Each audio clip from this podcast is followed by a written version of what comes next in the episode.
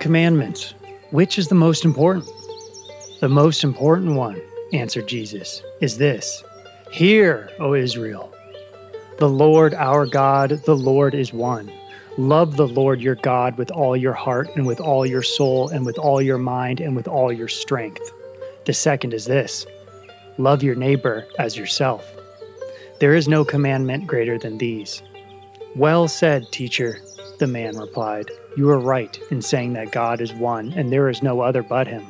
To love him with all your heart and with all your understanding and with all your strength and to love your neighbor as yourself is more important than all burnt offerings and sacrifices. When Jesus saw that he had answered wisely, he said to him, You are not far from the kingdom of God. And from then on, no one dared ask him any more questions. Mark chapter 12, verse 28 through 34.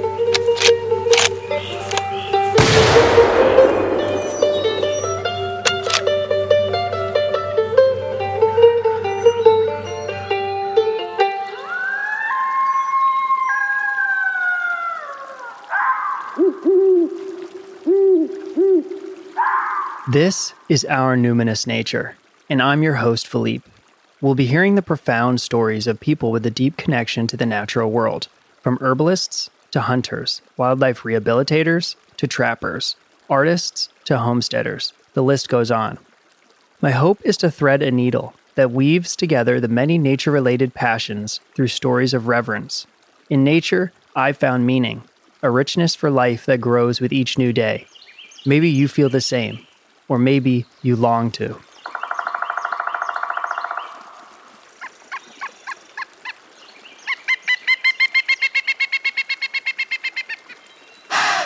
On this week's podcast episode about the Hatfields and McCoys, we have music again by our caving friend Earl Suter.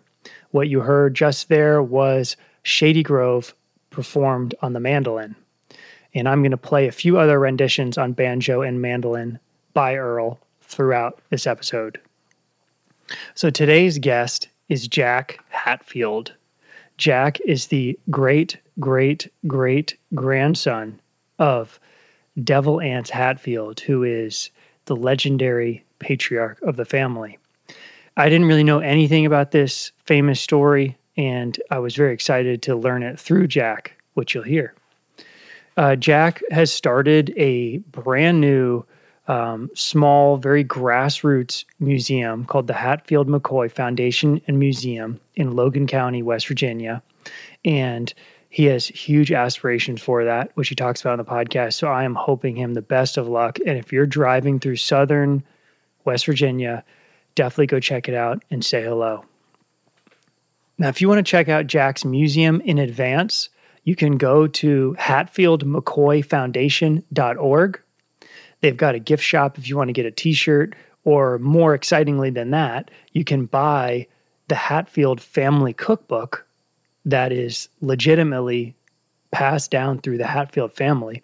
Um, you can get that that he published self-published you can get it on the website for $20 so you'll hear him talk more about it on the podcast so that, that would be really cool to help support his museum now, when we were speaking, there was a movie I could not think of the name of, and the name of that one is Clint Eastwood's The Outlaw Josey Wales. Super good movie, one of his best ones. So, before this episode, I really wanted to talk about a handful of things and do some, a few announcements. For one, um, this episode was recorded on my way home from the last podcast, which was with Stevie Holbrook who is an Eastern Kentuckian. We were talking about the floods, which were literally at his doorstep.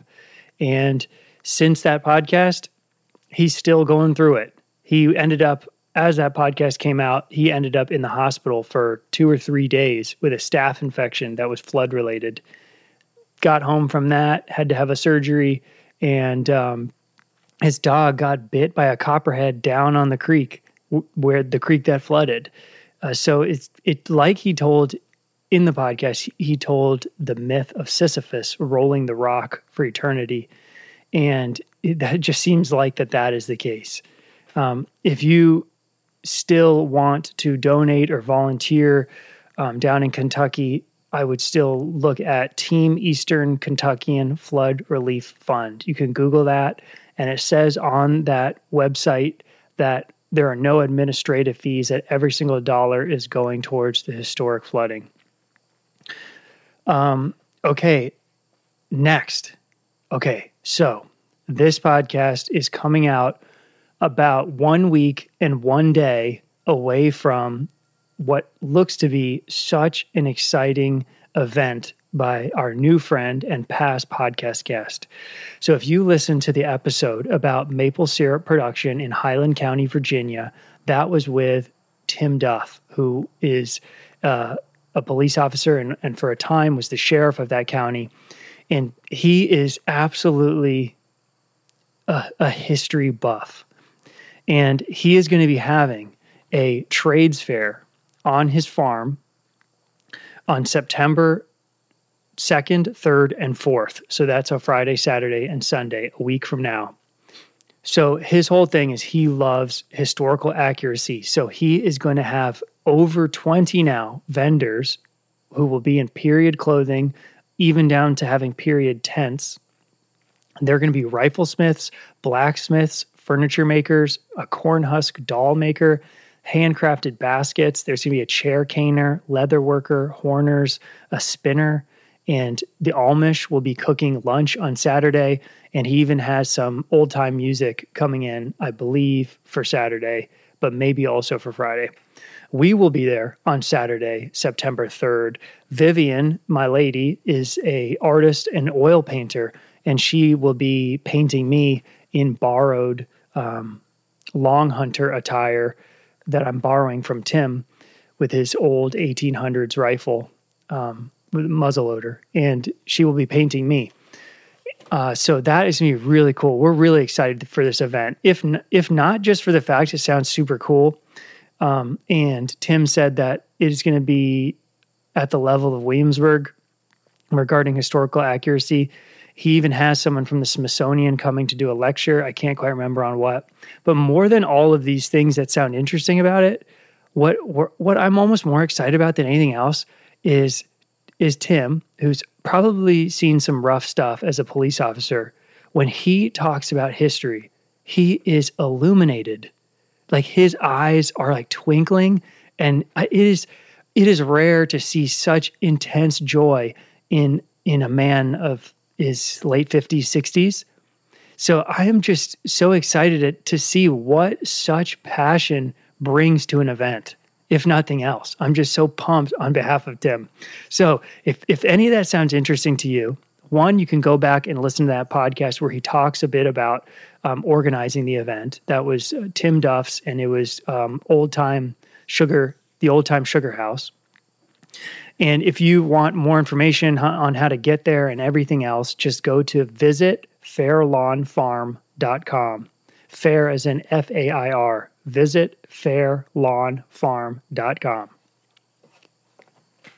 So before getting into a little intro thoughts, a little rant about today's episode and kind of the symbolism behind it, I wanted to say thank you to the Patreon patrons. If you're interested in helping me out, being able to travel and get a tenting site, you know, tent site or get a hotel every once in a blue moon, but just to get to all these guests, super helpful if you can help on Patreon. It's patreon.com forward slash our numinous nature.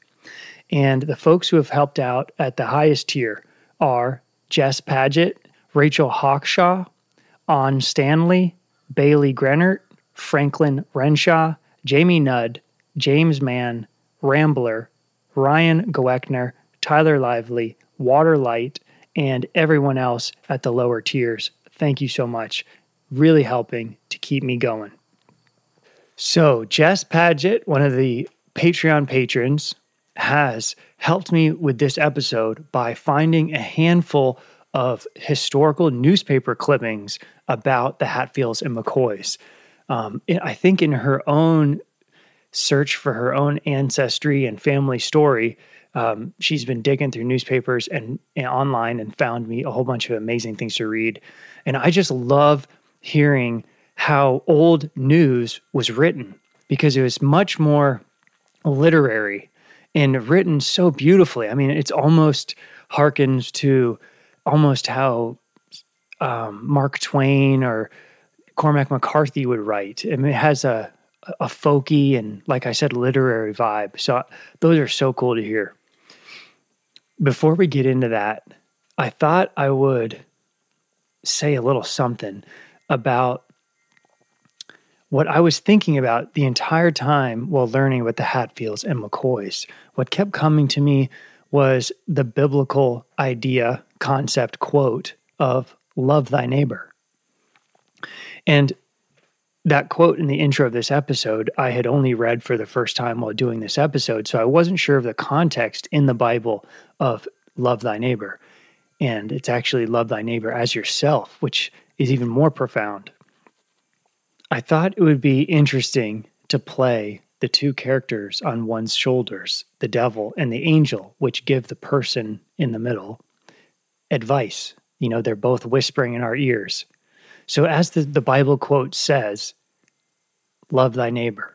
Obviously, that's an incredible thing to aspire to. And having just moved to a new community, um, I'm really trying to make a great effort to do that because it's not really something that existed in the suburbs a little bit. You know, as growing up in the suburbs, you have so many friends um, in your neighborhood, you up playing in the cul-de-sac, you know, going over to your friends' houses. In the city, there's not much there's not much. You don't really know your neighbors. I lived in New York City for 10 years. You you barely know them. You see them passing every once in a while. You don't learn their names. At least that was not my experience. But you know, this love thy neighbor as yourself. So much easier to say than to actually do. Of course, 99% of people wherever you are in the city, in the country, in the suburbs, 99% of people are wonderful people who are kind, and if not kind, at least polite, and you know, we can live amongst each other. But if I were to kind of play the devil in this scenario, it's like, how about that 1%? Because why is this Hatfield and McCoy story so intriguing? It's intriguing because we all can relate to having that neighbor that really pushes our buttons if you've lived long enough, I assume the majority of us have experienced that. And the Hatfield and McCoy story perhaps is intriguing because it is the shadow version. It's if you listen to the voice of the devil on your shoulder and you lived it out completely and fully. And it's the opposite of this Bible quote love thy neighbor, it's destroy thy neighbor. The Hatfields and the McCoys literally trying to kill each other as much as possible to a certain extent. So obviously, people don't do that anymore. But still, it can be so hard to love thy neighbor. I've talked to many people on some podcast listeners I've talked directly to on Instagram, and they've shared experiences of, you know, they're living out in the country, they're a young couple, they've got kids, and their next door neighbors are meth heads who are maybe making drugs next door, but certainly doing drugs and having really shady people come over. And there you are trying to raise young children around some shady, creepy stuff. Maybe someone has said something to you or yelled a threat. And perhaps those folks are using firearms in unsafe and illegal ways. I've had someone tell me that some shady folks will drive down their dirt road and shoot into the woods. It's not public land, it's not the national forest that you're allowed to hunt in. Love thy neighbor. But what if they're a different religion than you are? People don't really care about that too much today, but back in the day, that would have been a struggle. When I read the book, The First Frontier, it talked about the early people, the early Europeans who came to America, that religion and nationality were the main sources of difference and tension it was less race related and was more um, religion related. So pagan, Christian, or you know Puritan, Quaker. Just imagine how hard it would have been to be a good neighbor back in Europe during all of the religious conflicts between the Catholics and the Protestants, which was created wars and persecutions and just endless bloodbaths. And then I've read about the Muslim Sultan, the Muslim sultans of Morocco, who with such had such hatred for Christianity and enslaved much of um, the coastal Europeans. So the fact that we really don't care anymore if our neighbors are uh, of any religious creed is quite astounding that we've developed to that level. Or what if today, what if your neighbor is hanging a flag of a, the opposite political party of you? Well, then it makes it a little harder to love thy neighbor. Or what if your neighbor shot a deer on your property over the fence line or cut a tree on your property? Then it's a little tougher to love thy neighbor. Or if you live in the city and you wake up early every morning, but your neighbors party hard all night long, which I certainly am guilty of. I did that a lot through my 20s, not giving a shit about the neighbors in my apartment building. Well, then it might be a little bit harder to love thy neighbor. And then that angel on our shoulder is telling us to love thy neighbor as yourself. In doing this episode, having to reflect on that biblical quote that this is the second commandment. So after the love of the divine, to worship the divine, to appreciate the divine, God in the Bible, to me, it means the mystery, the mystery of life, gratitude for the mystery of life, devotion to your calling and meaning. That's kind of maybe what that means to me. This after that, the second commandment is love your neighbor as yourself. So how important that is.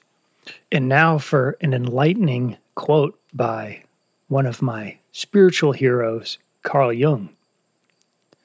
A man who is unconscious of himself acts in a blind, instinctive way, and is in addition fooled by all the illusions that arise when he sees everything that he is not conscious of in himself coming to meet him from outside as projections upon his neighbor. Now, Jung's concept of the shadow is one that has been so helpful and resonated for me over the, the years. The shadow is what is unconscious in ourselves. It has positive and negative traits. The positive of our shadow are things like our creative potential. We might have a painter, a musician, um, an outdoors person, um, a farmer. All these things might be in us that we don't know that they're in us that want to be expressed. We often project our positive shadow on our idols and our heroes, the person we look up to so much. Well, those are traits of you. Now, there's the negative side of the shadow. And for the majority of people who are good people, their shadow is a dark one. It's the things we don't want to know about ourselves. Perhaps one is jealous, one is greedy, one is hateful or gossipy, I, I, for one, have found that I can be quite stingy. That's not a very nice trait, and I've found that out. Um, I can be jealous, especially in in romance. Jealousy has come up, whereas it, I never had that when I was young. And in, over my 20s, I realized, oh my God, I can be jealous. So these are our shadow traits. And this goes deeper and deeper until we can even touch on what makes a human evil is our shadow.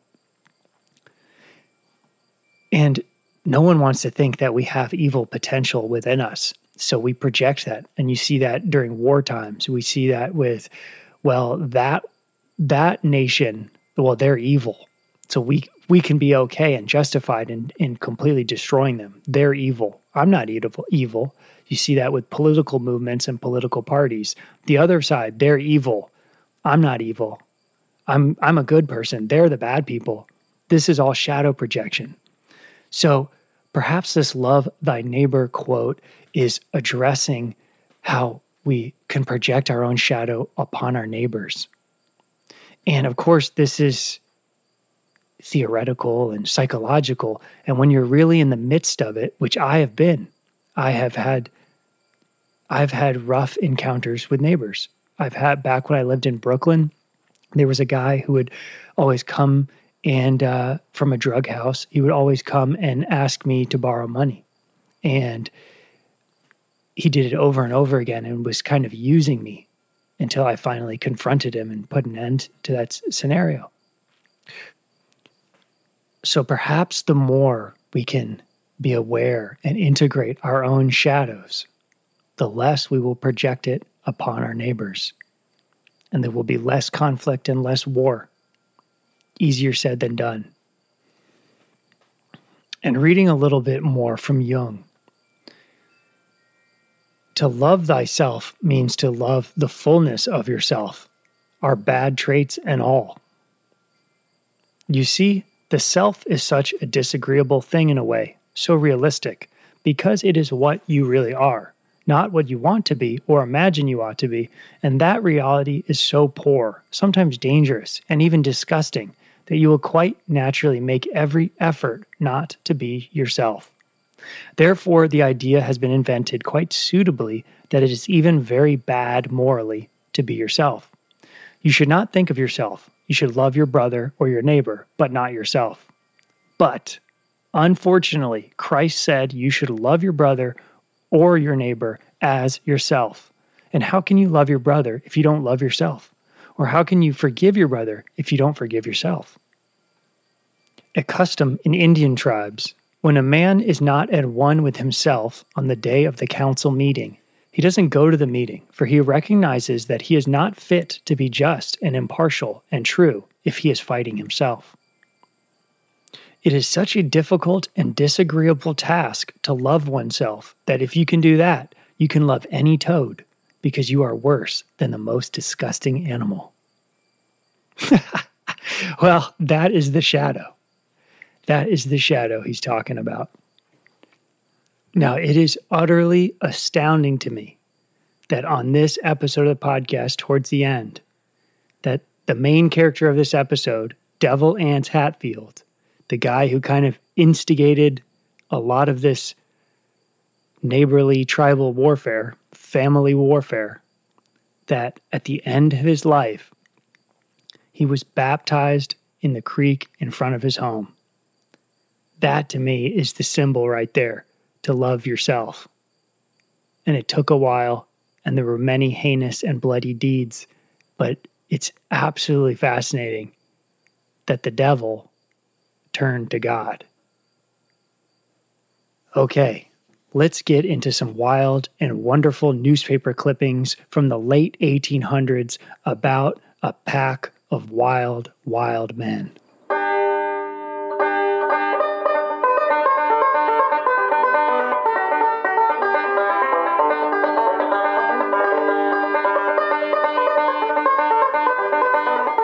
The Evening Bulletin, Maysville, Kentucky, January 13th, 1888. A second battle. Between the McCoy and the Hatfield factions in Kentucky, three killed. Catlettsburg, Kentucky, January 3rd. The war of extermination goes bravely on between the McCoys of Pike County, Kentucky, and the Hatfields of Logan County, West Virginia. As soon as the last sad rites of the late butchery were over, the McCoys organized a posse and visited the Hatfield settlement in West Virginia for the purpose of annihilating the gang. The posse visited the Hatfield house, and finding no one at home, they repaired to the woods to meditate for a few moments. Their secrecy was of short duration, for the Hatfield gang was soon upon them, and a regular war ensued.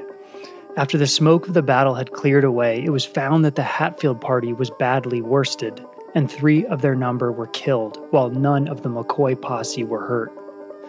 Those known to be killed were Johnson Hatfield, Thomas Chambers, and James Vance. Vance was shot seven times. Satisfied with their day's work, the McCoy posse returned to their settlement to await developments. Vance has killed several men in the McCoy neighborhood and had to leave in consequence. He has been a bold, daring, desperate fellow. The authorities are powerless, and the war will doubtless be waged until one side or the other is completely exterminated, as no one in authority seems to care. This was the case in the Jones Hall War in Knott County, and all are satisfied at its termination after scores had been killed. The greatest excitement prevails in the neighborhood, and the end is not yet, as there is bad blood on both sides. Another Kentucky War. an old feud which results in a series of murders. Catlettsburg, Kentucky, January 9th, 1888. A crime growing out of an old feud has been committed on the Blackberry Fork of Pond Creek in Pike County. The work is of the notorious Hatfield Gang. Five years ago, in an election row, three McCoy brothers fatally stabbed Hatfield. The latter's relatives caught the three McCoys, tied them to a tree, and shot them to death. The war has been kept up since, and the latest chapter has just been heard from. A few nights ago, the Hatfields set fire to the house of Randall McCoy. His eldest daughter, Alifara, was the first to open the door, and by the light of her burning home, the innocent young girl was shot dead. Her brother Calvin and her mother followed, only to perish in the same way. The desperate and desolate father, Randall McCoy, reckless of his own fate after this slaughter of his innocent ones, dashed from their funeral pyre into the midst of the murderous gang, unhurt by their volley of bullets, and partially avenged his wrongs by killing one of the gang named Chambers by a well directed bullet and shot Cap Hatfield in the shoulder. The rest of the cowardly assassins fled. Rewards aggregating $2,700 are offered by the state of Kentucky for the arrest of the Hatfields. But they are fortified in the wilds of West Virginia, and no one cares to risk his life in pursuing them. Already the blood of Mr. McCoy's wife, a fair young daughter, and three sons has paid the penalty for that one death five years ago. Who can blame the half crazed man if his future desolate life shall be devoted to avenging them?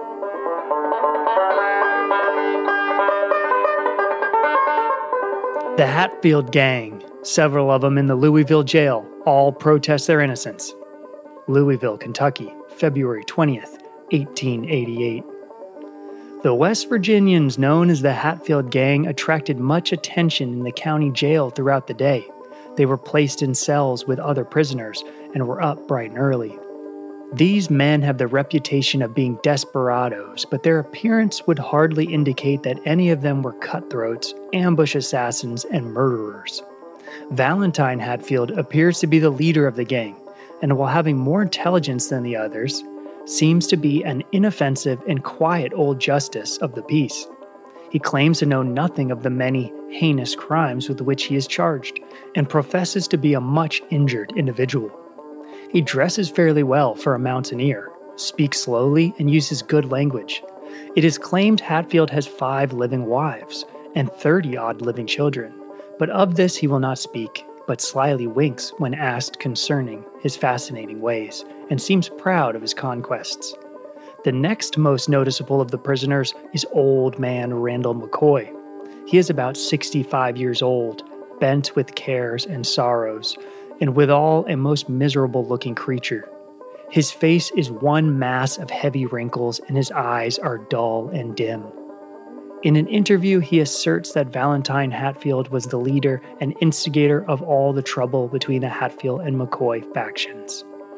As he related how his four sons and one daughter had been mercilessly butchered, his wife hit in the head with a huge bludgeon, and his homestead burned to the ground, the old man shed tears and cried as if his heart was cracking. He says that he could have murdered Hatfield when he had him and his fellow prisoners, but that even with his family butchered like hogs in a slaughterhouse, he could not crimson his hands and soul with human blood. He seems entirely broken down and claims to be innocent of all the crimes charged to his account. The men spend their time in walking through the halls of the jail, about the only living one among the lot is Moses Christian. He is an expert fiddler and saws away at his instrument all the time, while some others of the common prisoners dance jigs and breakdowns, much to the amusement of the many visitors who, through curiosity, have visited the jail throughout the entire day.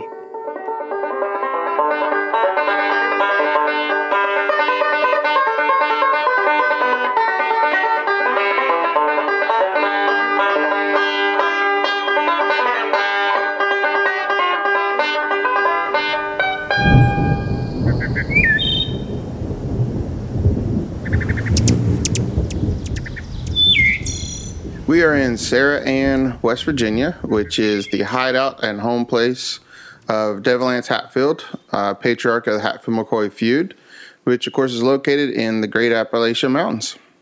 And what county is this? Is it Logan or Logan something? County, technically, yeah. We're on the Logan County, um, Mingo County line, uh, but it is technically Logan County, yeah. Okay, so so I have heard the Hatfield and McCoys referenced so much, especially recently. It's just over and over again. And I keep being like, I need to learn about this. Mm-hmm. But I'm reading so many other books that I haven't got to it yet. And once I realized I was going to talk to you, which just popped to my, you know, this is just by the chance of how I was driving home, I was passing your museum.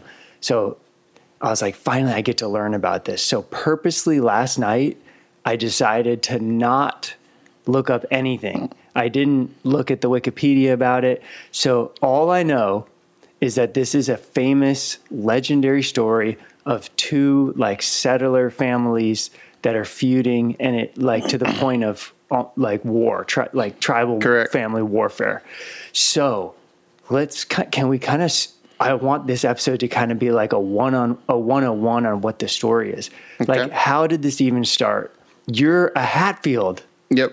Devil Anse's great great great grandson. So three greats? Mm-hmm. Wow. So okay, let's start at the beginning. Who were these families? Who was Well, your family? Like, My family, of course, was the Hatfield family that uh, originated from England. okay. Um, they were royalty over in England. Um, Queen Elizabeth I was even raised in Hatfield House, Hatfield Castle over there. Um, the McCoys were Irish, and they immigrated, of course, from Ireland. Um, both families settled here in the Appalachian Mountains. Um, they were friends and business partners and intermarried and everything for years. Wait, so Um, what years did these families come here? Your family and the They McCoys? came here in the 1700s. They settled here in the Appalachia uh, Mountains in the 1700s. Um, from what we call Devil Anse's great grandfather, he's known as Eph of All. Um, his name was Ephraim, and Devil Anse's father's name was Ephraim. Um, different generations, but um, Eph of All is um, kind of who we all come down from. Um, there were a lot of different characters in the feud that were some of the extended family members uh, that were known and prominent during the feud. Uh, and we all come down, you know, from Eph of All is how we kind of just categorize it all. So so was Eph of All one of the first I mean, was was he one of the first to come back this deep into the mountains? Yeah, that I'm aware of. He was probably the first here in the area. Um, and of course, we have Hatfields on both sides of uh, the Tug River, which of course is the state line uh, with Kentucky and West Virginia, which is how the feud got so nasty, actually, legally. Um, it happened during the Civil War. Um, and uh, basically, you had Devil Anse, who was a captain in the uh, Confederate uh, military, and he saved his whole platoon, including Randall McCoy, who served under him in the military, on Devil's Backbone Mountain, uh, which is about a 20, 30 minute drive from here. And after um, they, they basically they got um, sieged on the mountain, and he told them all to load their guns, throw them by his side, and run because they were way outnumbered and they would all die. So they all loaded their guns, threw them beside him, and he was known to be such an expert marksman that he actually ended up surviving the ordeal, taking out all of the Union soldiers that were coming after them, and made it back home, surprisingly. so he ended up saving his whole platoon. And after that ordeal, when um, he got back home, he saw uh, all of the tragedy that was happening with his local community, and he was always a huge community man. He uh, found that all the Union soldiers were coming in, burning the crops, the homesteads, doing bad things to the remaining family members um, of the Confederate soldiers that were out fighting. So he decided to um, go AWOL and abandon uh, the Civil War and come home to uh, do a militia group, which was known as the Logan Wildcats. Okay, I gotta stop you for a second here. Is this not the inspiration for um, the famous movie Clint Eastwood? The the um, Yellowstone? no no no no no the one that's um, the Jesse. I can't remember the title of it, but it, but this is exactly the premise. There- con, a Confederate soldier um, goes crazy because um, the Union comes through and they kill his son and wife. Interesting. It's the I've, Jones something Jones, Jesse Jones. I've actually never watched it, but it wouldn't surprise me. There are so many uh, things based off the premise of our family history. The outlaw, the outlaw, the outlaw Jesse Jones, something. Ah, damn it! I'll have to watch that one Okay. for sure. Um, there's literally about seven uh, movies, documentaries, um, professional, great ones that are you know uh, done on the family history. Not to mention, God knows how many you know spin-offs. And then, of course, there are um, about 25 to 30 books that have been written about the family. oh yeah. But on top of that, you have, I mean, there's even Bugs Bunny, a Bugs Bunny cartoon. Um, there's, there's so many things that were based off of it out there. I even saw um, game. I think it's called uh, Red Dead Redemption. Maybe I can't Yep. remember. If if you watch it, it, or if you play that game, you'll see the storyline is completely our story history. Of course, they change the characters' names, whatnot, but it's literally our entire uh, family history with the same time period. Um, America, uh, particularly, has been fascinated for you know hundred years with our family in the media and uh, our story. So it's been it's gotten a lot of exposure.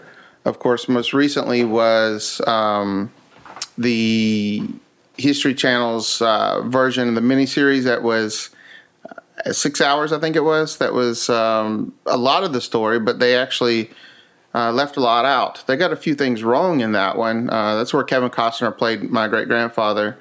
I mean, And- that is insane, man. and Bill Paxton played the McCoy uh, patriarch, Randall McCoy. But that one, you know, although it was fairly accurate, they, they had a few things wrong, but uh, they left a lot out of the story uh, that was historic, you know, historically played into the feud. Uh, the feud had such a huge impact on not only Appalachia but our entire country. Uh, the reason why we even have extradition in our country today, uh, which is was the Supreme Court case Mahon v. Justice, come from the feud to try to hold the Hatfields and their you know employees or whatnot accountable for the feud. So that's how we even have extradition in our country today. Uh, Kentucky was trying to invade West Virginia. Uh, West Virginia had just seceded from Virginia, in, and Kentucky wanted yes, to take West Virginia went Union. uh huh. Yep, and they seceded from Virginia. Uh, however, through here, of course, this was uh, Confederate territory for whatever reason, and then uh, Kentucky. Um, I think Kentucky was also Kentucky was Confederacy, uh, but Kentucky was trying to take West Virginia. So um, the the governor of Kentucky and the McCoys were issuing arrest warrants for the Hatfields across the state line.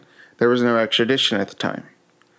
So, what exactly is extradition? Where you're able to be um, moved from one state to another to face crime, yes. face punishment for crimes that you may have committed. Um, so there was no extradition at the time. So what they kept doing was issuing arrest warrants and putting bounties on our heads, hiring bounty hunters to come get us. Uh, the family was known for their marksmanship. So uh, they kept sending bounty hunters to try to come and capture us, to pull us across the Tug River, across the state line, to make us face judgment in Kentucky. But um, we just kept kind of, I guess, killing everybody that came after us um, because we were known to be such great shots. So uh, the Kentucky governor used the feud as a catalyst to try to invade West Virginia. So he told uh, the West Virginia governor that he was invading West Virginia to take not only West Virginia but to capture the Hatfields. And the governor sent word back to him, said, "Go ahead and try as you may. I'm going to have a thousand soldiers lined up at the Tug River, and leading the charge will be the Hatfields. So good luck." And Kentucky governor decided to calm down and stay his in in his territory, and West Virginia stayed in his territory. Um, so you know, it even played in off of the Civil War, and then you know even affected our entire legal system for the whole country. Wow. Wow. So to go back a little bit. So when the family first came here, they were just a set. They were English settlers Mm-hmm. English for like a hundred years, mm-hmm. And then the Civil War is what created the beginning of this legendary rift. Yeah. So the so I mentioned to you the uh, Logan Wildcats, which was the group that Devil Anse started here locally, the militia group. So that militia group was out patrolling, making sure that Union soldiers were not, you know, burning their crops and, and homes and um, doing bad things to the families. So what they ended up doing is they ended up shooting Randall McCoy's brother. Although Randall McCoy was a Confederate soldier under Devil Anse, his brother was a Union soldier, and his name was Asa Harmon McCoy. He was stumbling through the woods drunk uh, in his Union uniform. They mistakenly shot him, thinking he was, you know, someone terrorizing the homesteads and whatnot. And of course, he died from that. So Randall McCoy already had a little bit of a grudge against Devil Anse from abandoning him and his platoon in the military. So, and then you have the killing of his brother by the whole militia group that Devil Anse started from abandoning that war. So you that's kind of what started off, you know, the feud. Well, Asa Harmon McCoy was the first killing. Okay. And then you had a, uh, hog at the time that went over the mountain and was rebranded for whatever reason. Wait, what does that mean? People would brand their their Livestock. Mhm. So and because would I think I've heard that like a lot of livestock would just roam free. Yeah, it could, of course, here in the mountains. I mean, it's so you know, it's so mountainous around here. You know, they they kind of stayed, you know, with their herd and close to home. But yeah, for So sure. the so the early farmer settlers, homesteaders would have uh, branded all their livestock. Yeah, on this particular um, pig, it had uh, I think a cut on its ear, like a one mark or a two mark, you know, cut on the ear, and the hog, of course, you know, they were very valuable at the time. You know, today we don't think of it like that, but back then, not only did a hog feed your family for the entire winter, it you know uh, fueled your lamps, um, the, the, fat. hide, the skin. Yeah, there, there's a lot of things behind that. But the hog uh, went over the mountain, and um, uh, McCoy said it was his hog. Said the Hatfields rebranded it because they added two marks versus the one. That went to trial locally, um, and the jury was made up of six Hatfields, six McCoys, and the judge was a Hatfield. And the Well, that'll make it I know. right? tricky. So yeah, right, yeah. So the um, the Hatfields won that court case. So of course that's another feather in the cap that you know just added fuel to the fire. And then you had uh, a love story with Johnse Hatfield and Roseanna. So they call you know they basically call us the Appalachia Romeo and Juliet. I was just gonna say, is that this story is so because again, I told you I didn't know anything really about it, but immediately what came to mind is like Shakespearean, Romeo and Juliet, two warring families, but in a love in between. So there was a love between. Oh yeah, there there was a lot of intermarriages, but during the feud, you know, the families kind of separated and and kept separated during the feud. You still had some Hatfields on the Kentucky side, um, and those Hatfields, for whatever reason, it's interesting when I come back home and and diving more into my history. For whatever reason, they're referred to as the River Hatfields, and we're referred to as the Creek Hatfields. So this area that we're in right now is called Island Creek. So they called us, you know, the Creek Hatfields for whatever reason, and then the ones from Kentucky were known as the River Hatfields. The Creek Hatfields were the feuding Hatfields, whereas the River Hatfields were not. They were known as the more peaceful Hatfields during the feud. Okay. But uh, yeah, so Johnse Hatfield was Devil Anse's first son. He was known to be the lover, not the fighter. So he fell in love with Roseanna McCoy at an election day event, or I'm sorry, not election day event, at um, some event in Pikeville. I don't think it was election day. And um, the her three brothers eventually uh, tried to uh, kidnap John and pull him across the river to face justice in Kentucky, you know. And that went wrong. And then at the uh, at an election day event shortly after, actually, the those three McCoy boys, her brothers, ended up jumping Devil Anse's brother, uh, Ellison, and stabbed him 27 times and shot him once. And it took him a week to bleed out. And when uh, Devil Anse told them that if if his brother dies, those McCoy boys will face justice. Okay, okay, wait a sec. So, the young lady, the Mm-hmm. young lady on the McCoys, her lover, John C. it's his uncle who just got stabbed and shot. correct. Okay. Yep. Yep. And um, so they tried to kidnap John C. shortly after the election day event, and it was John done. C is the lover. The lover. Yep. And it was done in public when they killed his uncle, and they went after the McCoy boys to rescue John C. And um, they also captured the McCoy boys and brought them back to West Virginia to face justice for killing, you know, Devil Anse's brother. the three brothers of the young lady. Mm-hmm. Okay. Correct. Yep. And so uh, they brought him back, and they held him for a week. Um, say, you know, Devil Anse sent word to the McCoys saying, you know, if my brother dies, that your boys will die in the same manner to face justice. So they ended up uh, shooting those three McCoy boys. They tied them to what's called pawpaw trees No way. and they ended up shooting them. And what they did is they tied them to the Kentucky side of the river, stood on the West Virginia side of the river, and shot across. So it made it kind of like gray territory, right? There's no extradition. So, um, And then they just left the bodies tied to the pawpaw tree? no, um, nope. He told he told their mother that um, he would return them home. So they actually returned them back to the McCoy farm. Took them back Wow, home for her. there's such strange codes Mm-hmm. in war. Yeah, well, you know, talking back then too. I mean, you know, we didn't have you know the laws, uh, law and order like we do today. You know, there wasn't not a lot of police around. You know, you had a, a sheriff, and that was about it. And you know, you're in these rough Appalachian mountains. You know, it. You, you know you got to be careful. you know you don't have even even today. Um, I had an issue here at the museum. Um, I think it took the state police 45 minutes to arrive, 40, Yes. 45 minutes to arrive. And that's today. So, um, you know, imagine back then when there isn't no paved roads like this and you're all on horseback, you know, 100 years ago. I've met three people with stories in Appalachia, Tennessee, Kentucky, West Virginia who have found bodies in the woods. Oh, Lord, yeah. Yep. That all the time. Yeah, that happens a lot.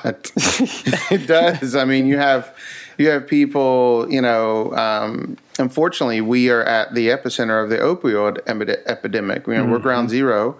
Uh, you might have even heard of the three towns suing the uh, pharmaceutical companies um, because of the opioid epidemic here in West Virginia.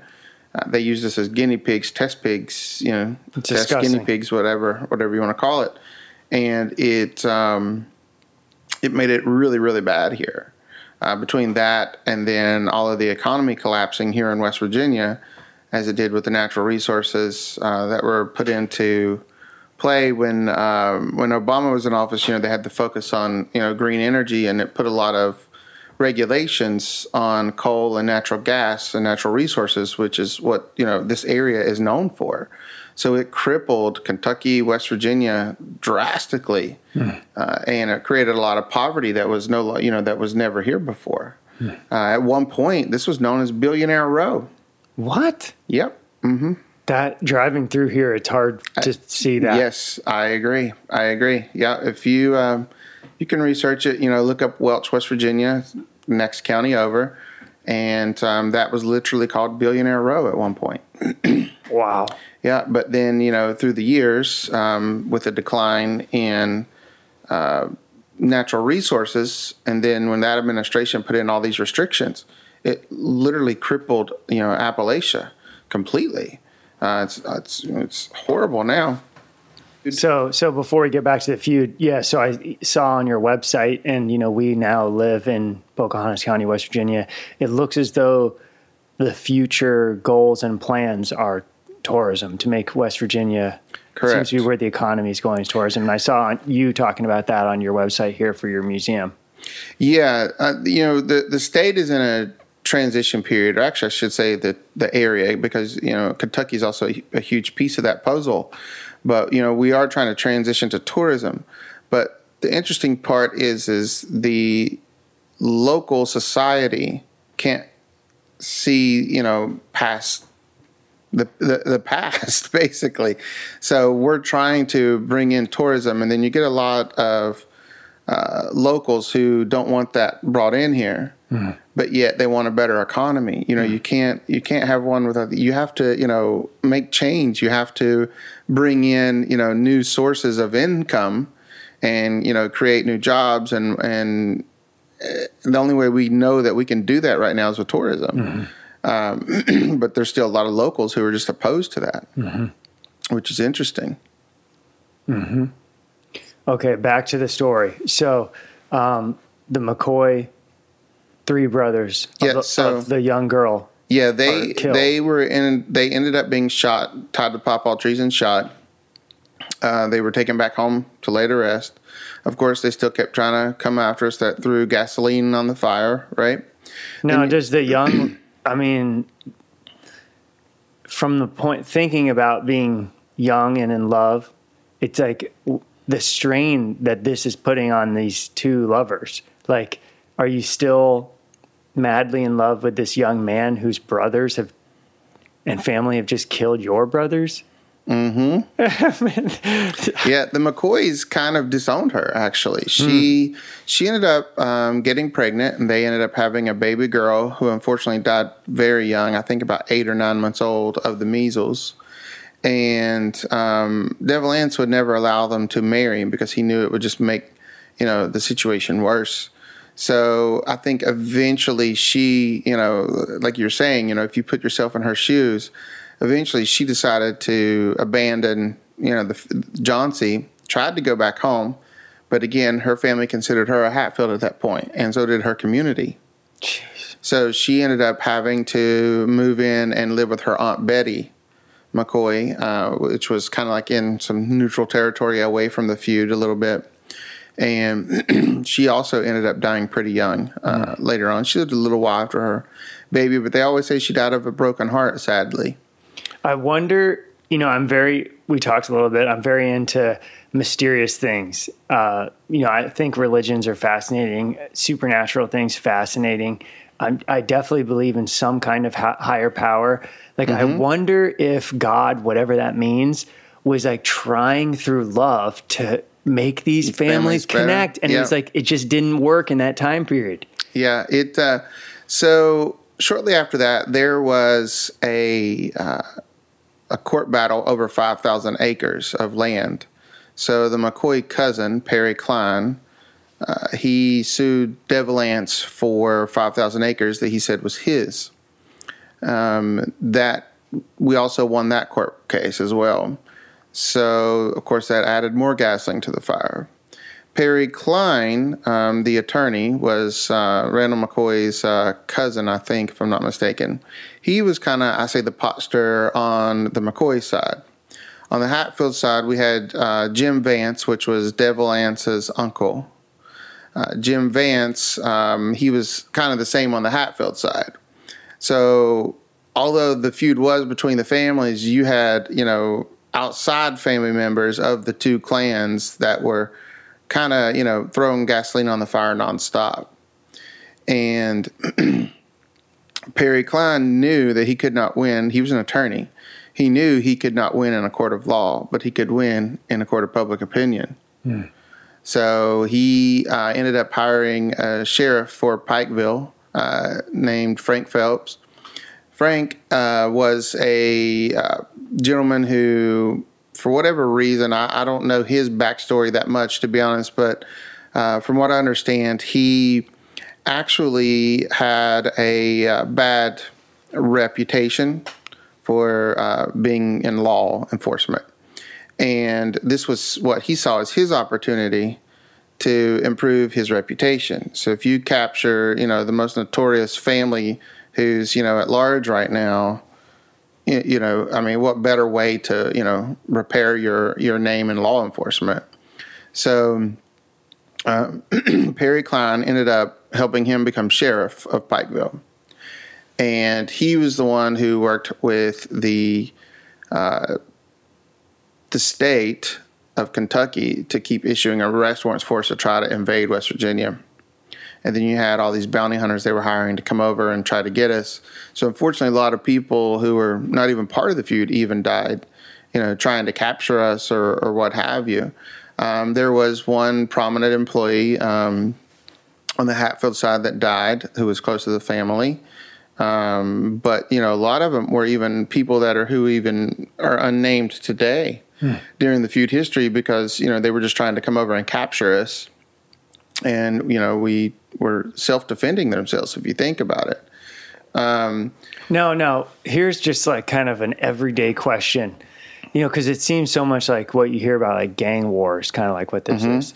Um, now, would they have been passing each other like at some intersection of society at a time? Like, would they have crossed each other like at a railroad well, or a wagon I, road or oh, for sure, yeah, at a general store and just like made stink eyes at each other and it didn't yep. blow up into violence? Yep, um, for sure. I mean, not only that, you had a lot of the employees who were known to work for one family versus the other. So you even had the employees having those situations. Uh, however, remember it happened on the Tug River, so you had the river separating the states. Mm-hmm. So during the feud, of course, the Hatfields were very careful to make sure they stayed in West Virginia because they were issuing, you know, bogus uh, arrest warrants basically mm-hmm. in Kentucky for the Hatfield family.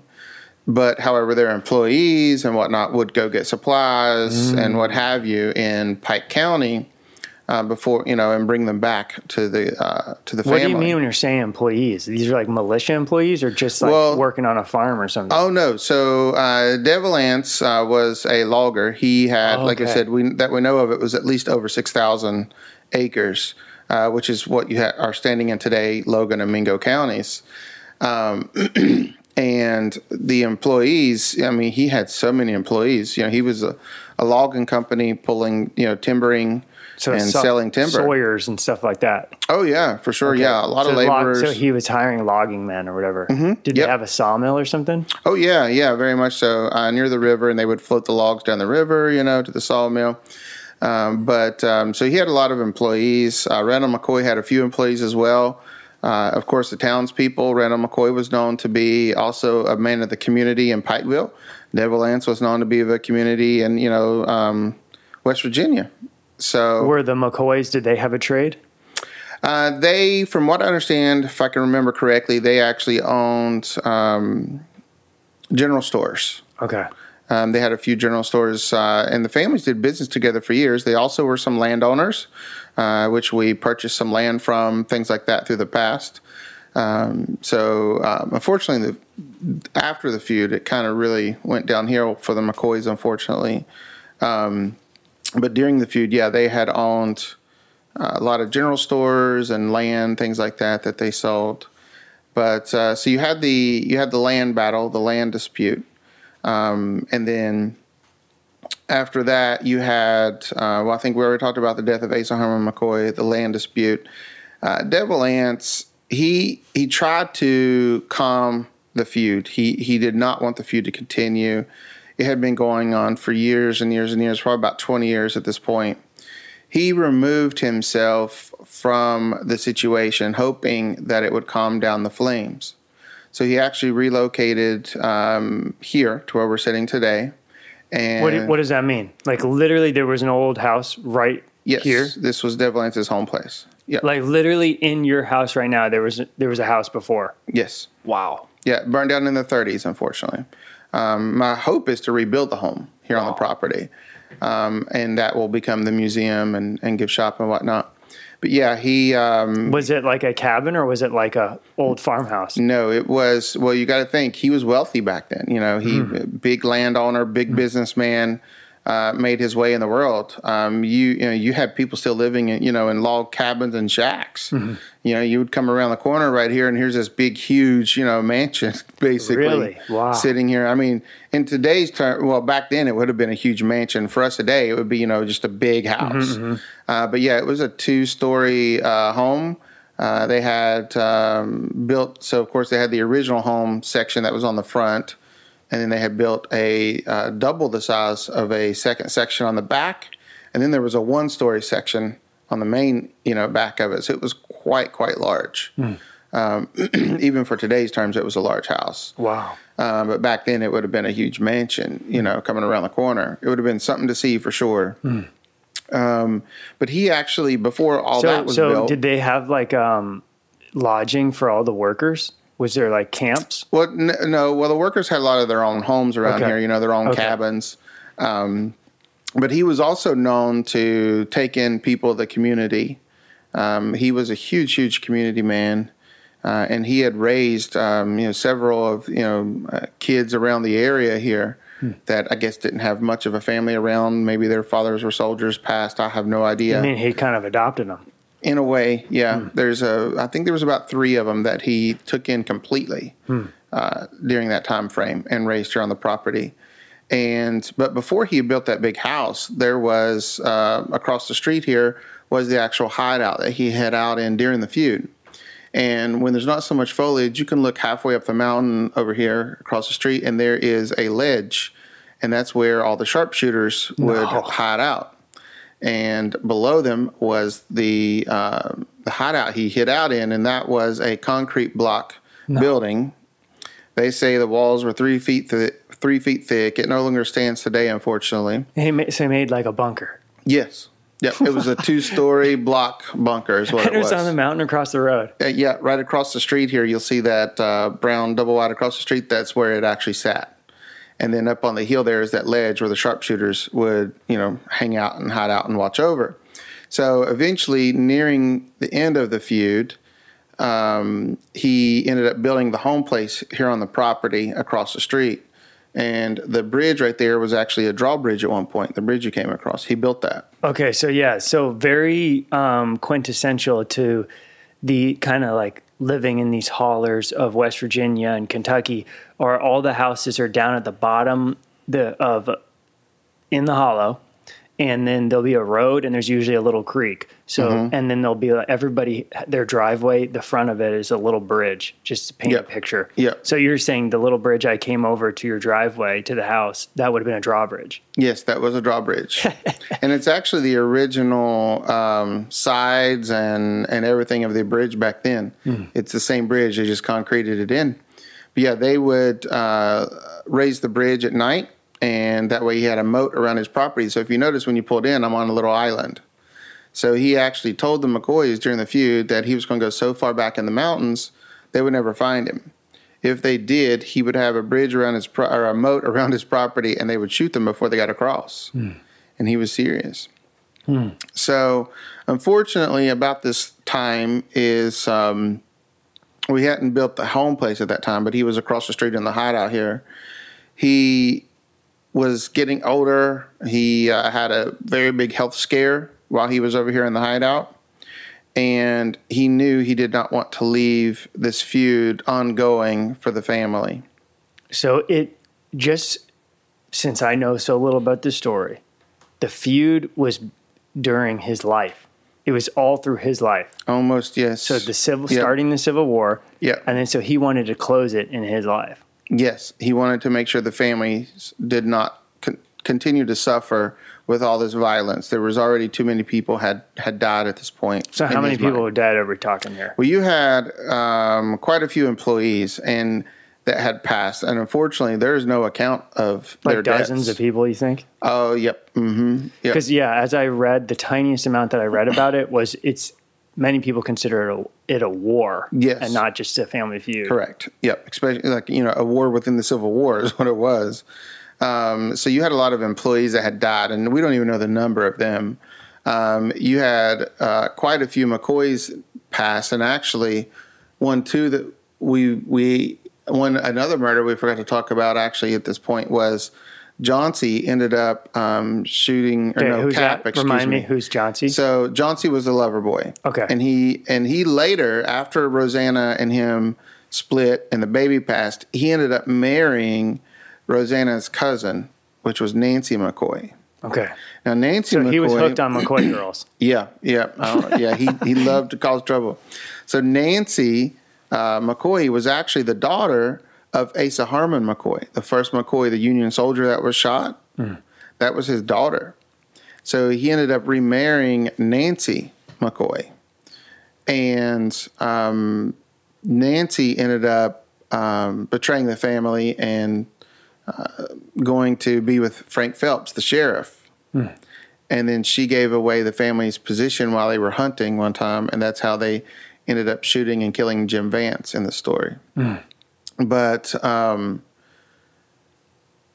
Nancy, I'm trying to remember my thought here. I had sorry. So Nancy's brother, um, he and he was in ended up getting shot by Cap Hatfield, which was Devil Anse's second son.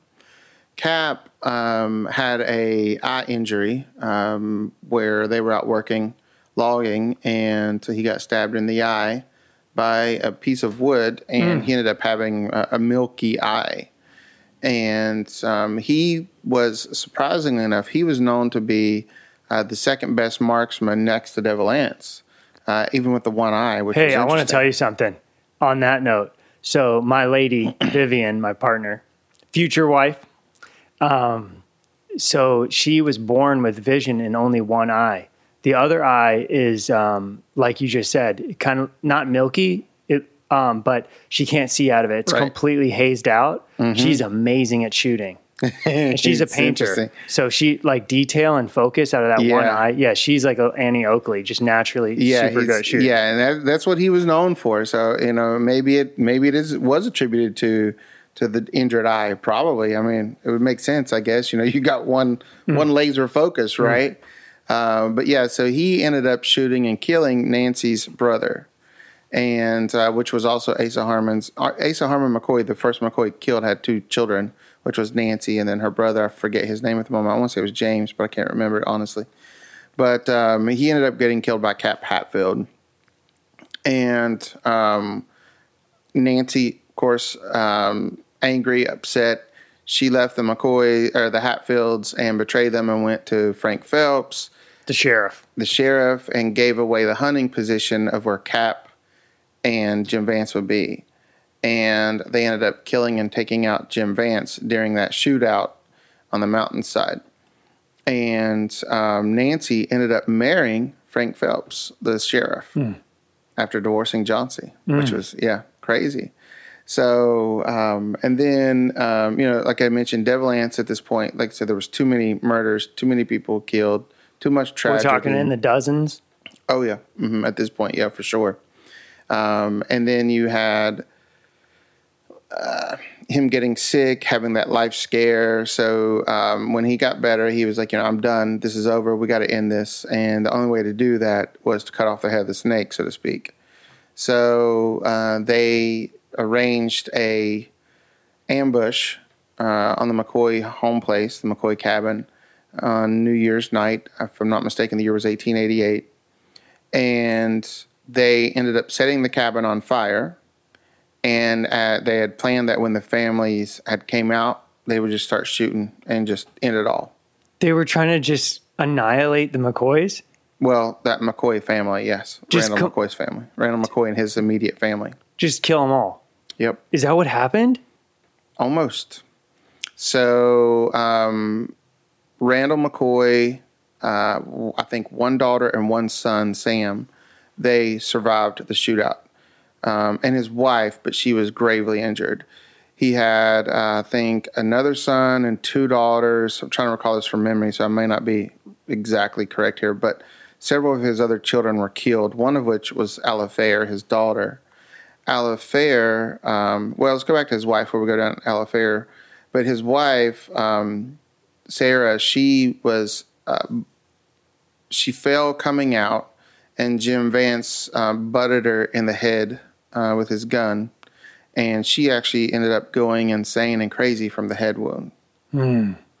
Uh, so I have a great photo out there of of her and Randall, uh, which is known to be the last photo, and you can tell it's after the cabin fire because she has a bonnet on her head, so from the head injury, and they're with the townspeople.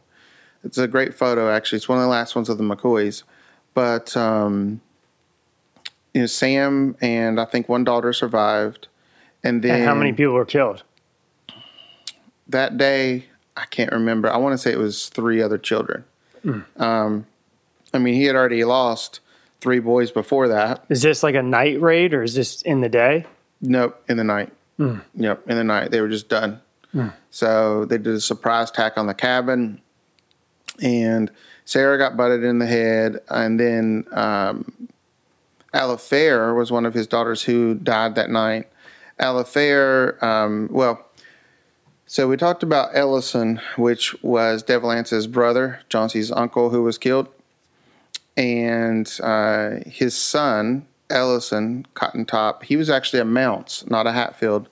Um, he was known to be his illegitimate child uh, in the family, and he wasn't quite all there.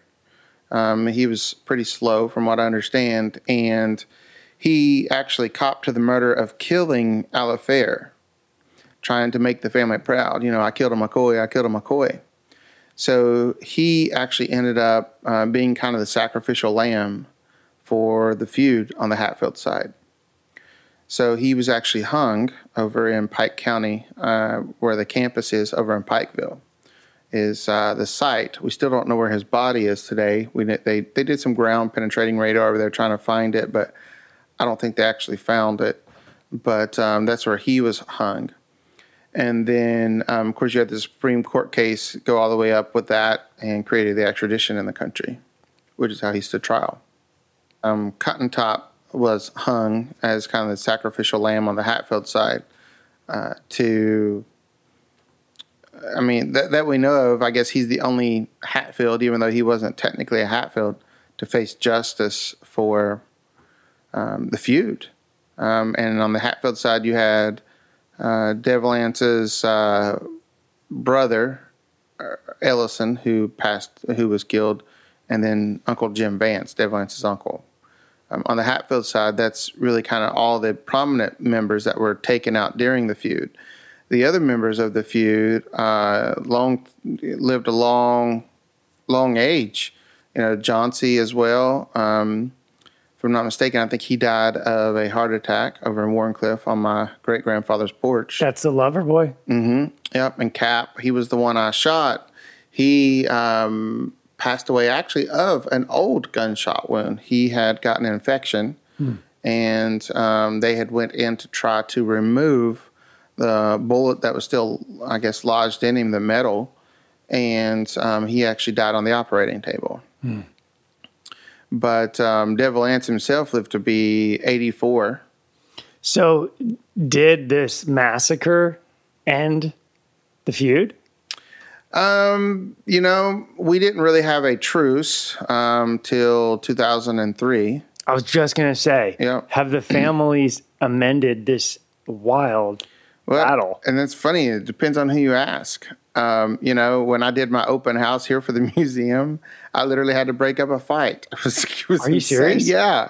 Yeah, with two 80s, that, uh, two ladies that were almost in their 80s that are from McCoy lineage. Those those are Hatfield lineages, and then a uh, a gentleman who says he's a McCoy descendant. They um, they ended up almost having a brawl in the museum floor out here. Wow. Um, and I'm like, what are y'all doing? You know, we've signed a peace treaty. Blah blah. They're like, well. I didn't sign no peace treaty. I don't know what you're talking about. Wait, in 2003, the family signed a peace treaty? Yes. W- wow. Yeah, but a lot, some Hatfield, some McCoys do not recognize it and there's still beef. Yeah. But maybe now it's just cussing and maybe a right, fist fight right, here or there. Right. Too much law and order these days, right? Mm. So uh, yeah, it's it's it's it's interesting. You know, today we'll also argue and fight over how it should be preserved or what the accurate story okay, story so some is. of the battle has turned into the preserving of the history. Yes, yep. Along with the storyline of the history, mm. you know, you can ask, um, you know, twenty different people and get forty different opinions of the feud and what happened. Mm. Um, I have to go by, you know, what I was told as family growing up, and you know, things I've read, um, historians that I've talked to um, especially doing the museum. It's really clarified a lot of things, you know.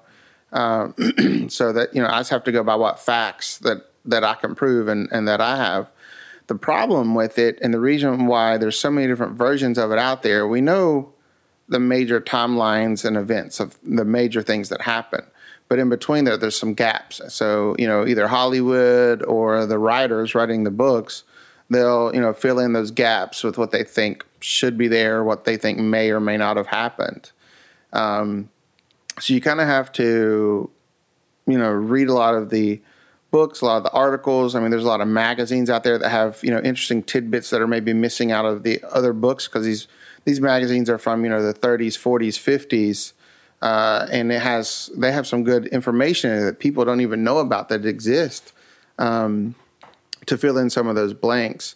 Even in the miniseries, if you watch the miniseries with Kevin Costner, they show nothing about the uh, the feud intertwining with the Civil War and Oh Kentucky. Yeah, it shows and nothing. that's how it all started. That was the Yeah. genesis. hmm Yep. Yep. And they even show Jim Vance shooting and killing Asa Harmon McCoy, the first McCoy, instead of the Kentucky Wildcat, or, or, sorry, the Logan Wildcats that Devil started, the militia group.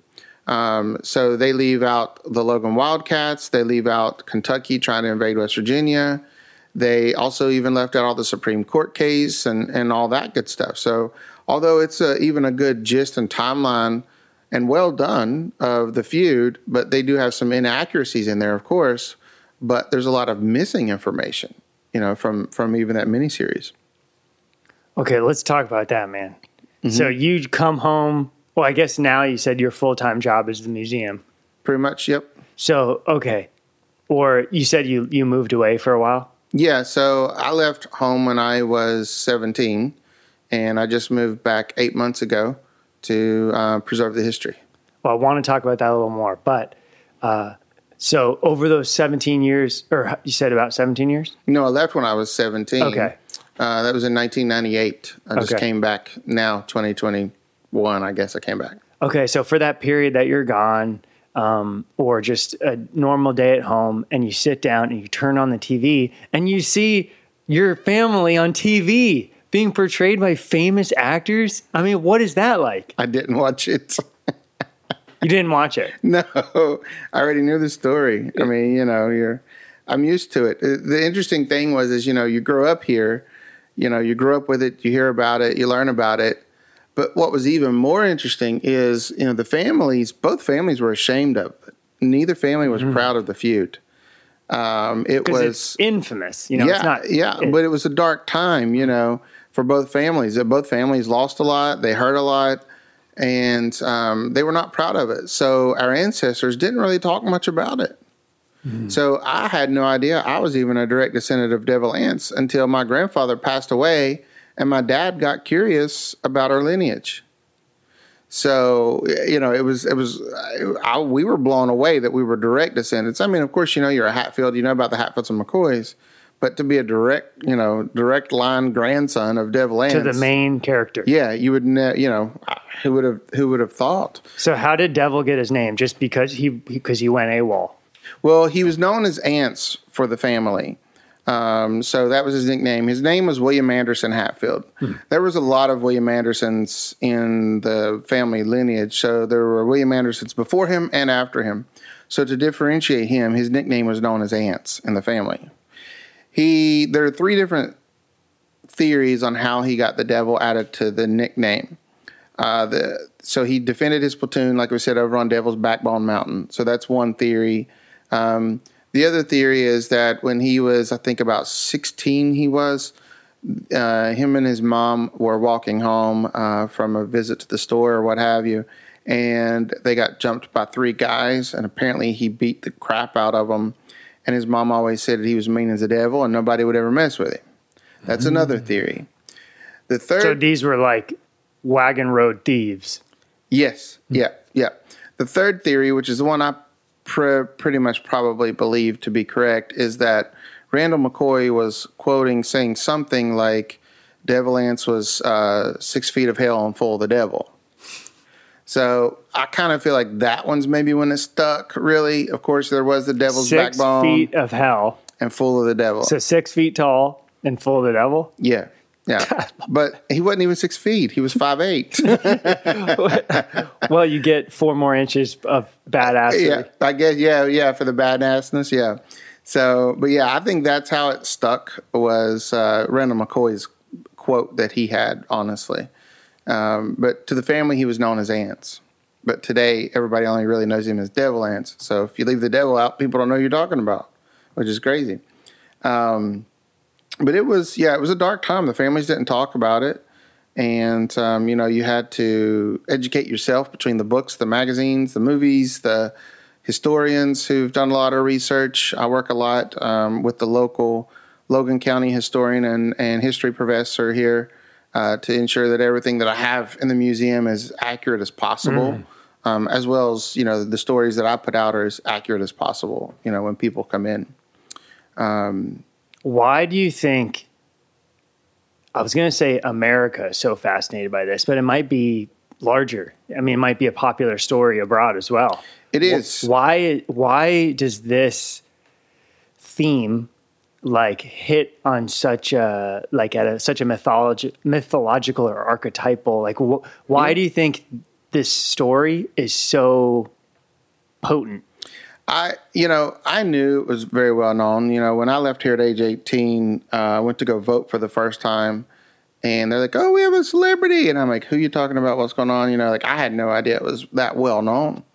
And then even today it blows my mind still you know here in the museum i had a a group from Nicaragua couldn't even speak English who were so fascinated by the family story they you know took an international trip here oh and came to the museum. Yeah, it blew my mind. Just blew my mind. Um, but you know, I, I, think you have that for uh, several reasons. One, of course, you know the the family feuds. Everybody can relate to feuding with a neighbor or or another family um, aside, right? There's there's actually a lot of family feuds throughout history, mm-hmm. but very I, I, would I guess I would probably say ours is maybe the most infamous in at least the United States. Mm-hmm. Um, but there's a lot of family feuds out there, but the characters, you know, I guess it also t- like when you learn about like ancient, no, not ancient, but um, you know, medieval Scotland and stuff. Mm-hmm. It's like clans. Yes. So it's like kind of it's kind of like the an old your old world European um, warring yep. and yep. Uh, tribalness kind of mm-hmm. here in America. Yep. Something kind of like that. Well, you I mean if you think about the feud and the events that happened, where they came from, the families, almost everybody can relate one way or another to the feud. So you have, you know, the England and Irish, you know, uh, grudges from way back when, mm. right? So you've got all the people from England. Of course, you know, like I said, Hatfields were royalty in England. So you know, you have you have even people in Europe able to relate to the feud, even from you know that aspect. Um, I have a lot of them reach out all the time, asking me to send them photos of things from the museum. You know, they can't make it over here, or whatnot. And I'm like, well, you go to the Hatfield House and send me photos from there. Mm. you know. Um, but you know, you have the love story, the Romeo and Juliet. Mm. You know, with mm. Roseanne and Johnse. You have the land dispute. You know, I mean, eh, there, there's so many uh, the court battles, the court cases. Um, not to mention, you know, you're talking about a time period when you know Wyatt Earp, you know Buffalo Bill. These guys have just you know kind of passed away. You know, and they were known to be you know some of the best marksmen in the world. And then here you have Devil Anson Cap, his son, you know, known to be just as great as marksman, you know. Um, so there's a lot of different pieces of the puzzle, I think, that are just so relatable mm. um, to every society, every country, you know, every family. You know, um, a theme I've discussed quite a bit with some like mentors and in a group, uh, like a men's group that I'm in, is, you know, straight out of the Bible, love thy neighbor great thing to try to do in life. But if anyone's ever had a strange experience with a neighbor, That's that hard. is a hard one. Very hard. So obviously, this is a um, magnified, mm-hmm. like a magnified version of the of what can happen. The tension. Yeah. It's very hard to turn that cheek. Mm. Um, you know, it's it definitely. I mean, you had a lot of murders. You had land disputes. You had, you know, uh, interfamily marriages and love affairs and yeah, there was so many different fascinating pieces to that puzzle. Um, not to mention, you know, he was a shrewd businessman. He knew, you know, um, how to, you know, run a great business, employed a lot of people. Uh, not to mention, he was a huge community man, took care of the community. There's so many stories that people bring me in here that just blow my mind. The more I learn about him, the more I understand why the world's been so fascinated with him. Hey, do you, um, you know what just popped in my head? I having read um, Huckleberry Finn mm-hmm. quite recently. There's a scene where the boys stumble in to a like a something just like this. Hmm. They stumble into like um, some feud like this. Interesting. I think it's two families warring.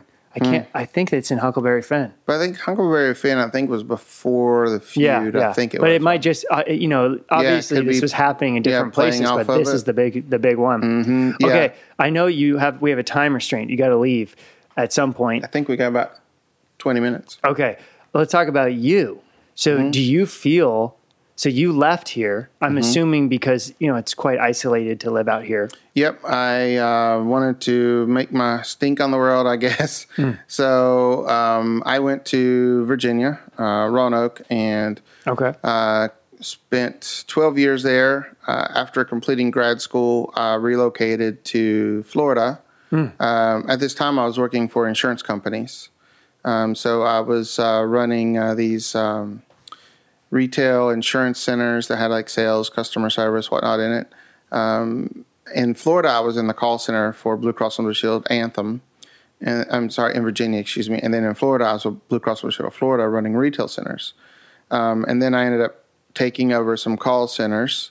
And, you know, COVID hit and, you know, the whole world changed literally. And I just didn't like the direction I was headed anymore, you know. Um, So, do you feel like something ancestors or have called you back to this? definitely. Um, when I, I actually was helping my grandmother uh, clean, do some spring cleaning, um, and I ran into. This was when I was living in Virginia uh, before I completed grad school. I was uh, helping her spring clean, and I found a drawer of about three thousand recipes. I'm like, "What in the world is this?" She's like, "Oh, this is you know all the recipes passed down through the family." I'm like, "I didn't know this existed." So I took them to make her her own little cookbook for Christmas. You know, just You've got to out. publish that. I did. Oh. So that's how this how this all began. So um, my buddy at work in the call center was like, if I had your name, lineage, and those recipes, I'd be making me a book. And I'm like, ah, good point. So that's what I did. I made the cookbook, and that got me um, attention to the other high profile family members who travel the country, um, you know, showcasing the peace that, you know, basically if the Hatfields and McCoys can create a peace treaty and get along, then everyone else can. Um, and there's no reason, you know, to not celebrate our differences and come together. So we have been, I've been traveling the country with them for uh, the past almost 10 years. With the McCoys? Yeah.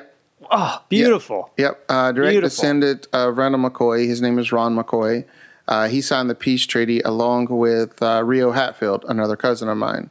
So me, them two, and then my aunt Judy Hatfield, um, who owns the home place here, she bought it back for the family about five years ago.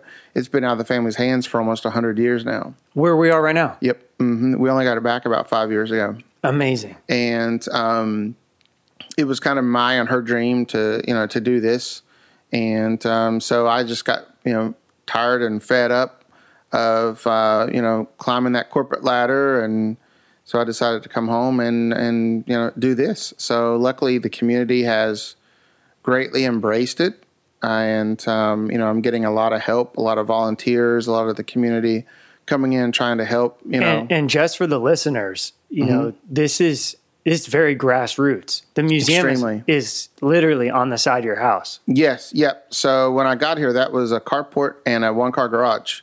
So I enclosed the carport, turned that into the gift shop, and um, the garage was uh, remodeled and turned into the museum. Um, so of course I had to start somewhere.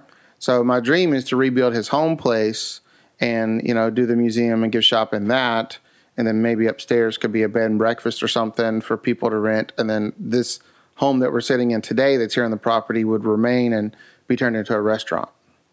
That's my hope. I am praying for that. Or would you try to have the house rebuilt, like Yes. in at, the, at least to look yes. appropriate, yeah, historically Yep, appropriate? that's yeah, that's that's the goal. Is when you come around the corner, you know, of this curve right here, you it's like you know entering back in time to Devil Anse's home I am place. praying for that. Me too, me too, and I'd love to you know get the land across the street where the uh, hideout once sat, and I'd love to rebuild that too. Yes. So um, and have a little trail up to the, the shootout. Yep. The- or the uh, the, The, the bunker area. yeah, hmm Oh. there's supposedly a um, a cave up there too. Oh, And from what I understand, and I think there's a um, a coal stove. They say it's it's still back in there that they used to keep warm. Oh. You know, when they were hiding out up there. So yeah, it'd be really cool. I want to Um, go in there. build some cabins, you know, up on the mountain and stuff. So we'll see what what all plays out. Oh, and do I've- rentals. You could Yeah. do cabin rentals. Oh, I love Yep. this. This is. I've cool. only uh, I've only been going. I mean, I got here to start in November. Um, construction on the carport started November the seventh. Oh, this is brand new. Yeah, yeah. Oh. I've only been open four months. Oh, I had no idea. Yeah, I, like I told you, it's already on the Google Maps. yeah, yeah. So I worked with the uh, historic registry to um, register the property. Um, unfortunately, because the house is not standing, it didn't qualify for national registry, but it did qualify for state registry. Now they told me once I rebuilt the home place, if it's pretty historically accurate, I can you know get it on the national registry. But putting it on the state registry actually um, helped me climb really high in you know in the Google rankings for search engines. Um, so that's helped a lot. And you know, I've gotten we've gotten a lot of uh, you know media attention and feedback, and um, not just from the state, but you know, interstate and community. You know, just very welcoming on you know what we're trying to do here to preserve our history. Um, because you know, after of course, Devil Anse made all his um, money in logging and timber, but at the end of that is when uh, coal mining started here, and that's what brought in all the wealth, and that's why this was called Billionaire Row. Is at the end of his life, he was in an, he was selling off pieces of land and land rights to the coal companies and the railroad. And he was so uh, such an expert on the mountains in this area that they even hired him as a consultant to help determine where to put the rails, where to dig for the coal, um, you know, to get everything in and out as efficient as possible. Um, and if if you notice, I know you've probably been across a lot of railroad tracks, but when you come here, there's none. He he he kept everything away from the home place. That's here. awesome. But yeah, I had to prove, you know, that it's uh, it was his home place um, before they would, you know, register it on the registry. Um, but unfortunately, you know, there's Wait, wait, wait. We only have we have so little time left. yeah, sure, You got to talk about. I told you I love paranormal stuff. yep, If you feel a presence, let's hear it. yeah, I do quite often.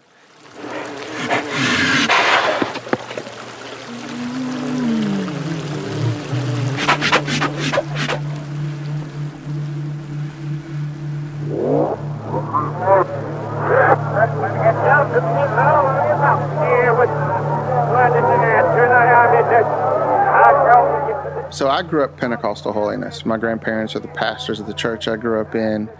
Um, Pentecostal, it's a lot more strict, of course, on their rules and regulations. You can't wear jewelry, makeup. You know, you need to be wearing a dress. You know, um, you know. I always talk about the women's hairdos. Higher they get, the closer they are to God. You know, um, but um, they are very extremely spiritual compared to other religions. They're more in tune with uh, the spirit side of the religion. Um, and at quite times, it can be very scary as a kid growing up in things like that. You know, I have seen exorcisms and everything else as a child. Um, so definitely greatly believe in spirits. Well, I remember running out of the church because um, me and my best friend Luke, we would always sit in near my grandmother in the back of the church. She always sat in the back for some reason. And me and him were playing with our little cars under the bench. And a, you know, a young lady walked in. I remember she had you know like medium height, I guess, to her shoulder length hair, and she kept um, as the preacher kept preaching, she kept grabbing the bench and you know the wooden pews and her claws her fingerprints were literally um, you know in the wood from where she had held on so hard. And we just kept hearing noises coming out of her or hearing her grunt and like kind of growl. And it was it was it was very scary as a child. And i remember um, she caught the attention of the other church members. And i remember my grandmother like pulling me away really quickly. And then i remember them taking her up to pray over her and you know i remember i ran out the back door uh, me and my friend both you know we got scared you know after seeing what we seen and walked out the back door um, but there's a lot of times too that you know i've seen a lot of prophecies come true Uh, you know, they would prophesy something in church. Somebody, you know, full of the Spirit would, and the Spirit speaks through them and prophesies, and um, those would come true. Typically, um, you know, someone would speak in tongues. Um, weirdly enough, it was either my grandmother or the assistant pastor's wife, um, and then the other one would end up interpreting interpreting um, in English, and it it was just very interesting. I mean, there was even things prophesied to me when I was a child that have came true, um, and not came true. Um, that the devil would always try to attack me and come after me in various ways um, because I was anointed and chosen by God for a reason. Um, and at one point, um, I kept. What was interesting was is every church service I would go to, it, I would end up getting the same prophecy from different people. Uh, that I would uh, I was to become a preacher, um, which is interesting. I mean, if you think about me and my personality, I have a lot of the traits that would make a good pastor, no doubt about it. Um, but definitely doesn't agree with my life.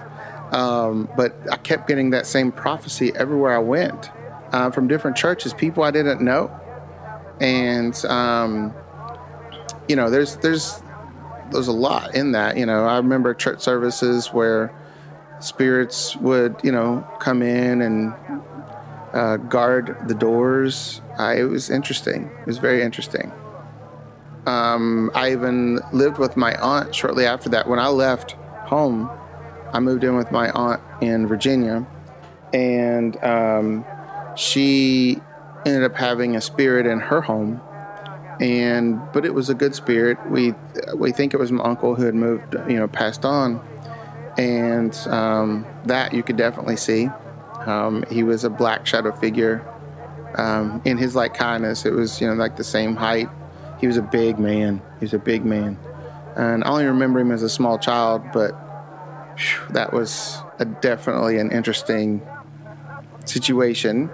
Um, and you know, moving here, um, I had a friend stay and help me when I uh, first uh, started doing this, and um, he was sleeping in the guest room. And he comes in, he was like, "Hey," um, the next morning, he's like, "Hey, have you like?" And he's not a spiritual person at all. Like, I don't think he even believes in things. And he comes to me, he's like, "Hey, have you had any problems in the house?" And I'm like, "Well, me? No. Why?" And he's like, "Well, I swear there was something on top of me." And it was like sucking out my breath as I was trying to breathe. It was like pulling out my breath, and I couldn't breathe, and it woke me up, and I felt the weight like on top of me, and it was like sucking out my breath. And I'm like, okay, well, no one's ever stayed in that guest room yet till now, right? But either way, I'm like, okay, this ain't happening, not in my home. So whatever that was, I knew it was not, you know, good. So, um, of course, growing how I grew up and seeing what I've seen, I do carry some of Grandma's good old anointing oil with me everywhere I go. So, of course, I bless the home. Well, I anoint all the house, the doors, um, you know, and uh, open them all up, and and you know, in the name of God, you know, anything that's not um, welcomed here needs to leave now, you know, and um, I've never had a problem since but of course that was a bad spirit, right? So um, I definitely, even today, still feel um, a huge presence here on the property. And I like to believe and think, you know, it is my uh, family ancestors watching over me and the property and what's going on. I mean, Devil Anse himself passed away here on the property, as well as his wife Levicy. She also passed here on the property. And um, there was also a coal miner that actually built this current home. Um, I think his name was Raymond Topeka. He actually also passed away here on the property, and uh, well, in the house, I guess. So, um, you know, there are literally ties that we even know of spirits here left on the property, but it's a huge, um, a huge um, presence for sure. Uh, when I talk about certain things, my hairs will stand on end. I had a, a uh, guy who came here to volunteer recently. He um, was a moonshiner, and my family was also known for their moonshining back in the day. Johnse was a huge, huge moonshiner. And um, he wanted to pay tribute to the family, so he helped us clean up the cemetery several times. We cleaned all the statues and headstones up there for the first time in 100 years, all kinds of great things. And he was my age, he was fairly young, and he passed away unexpectedly uh, from uh, pancreatic cancer, I think it was. And uh, I mean, within a day, he was gone. I mean, he went to the hospital. I was going to go visit him the next day, and he was gone. And um, he was helping me try to get a water fountain that looks like a moonshine to put over the moonshine well out here and you know have it functioning. And his family called me and said hey i heard he was working on you with this project. I said yep. And uh, and they're like well we know you didn't know him very well whatnot but um, we think you'll do him right. We would love to honor him by donating his steel setup to the museum so you can showcase appalachian culture you know to all the visitors coming through. And I was like, oh my God, yes, please. So, you know, even when that steel came here uh, day before yesterday, I could even see a huge presence that day.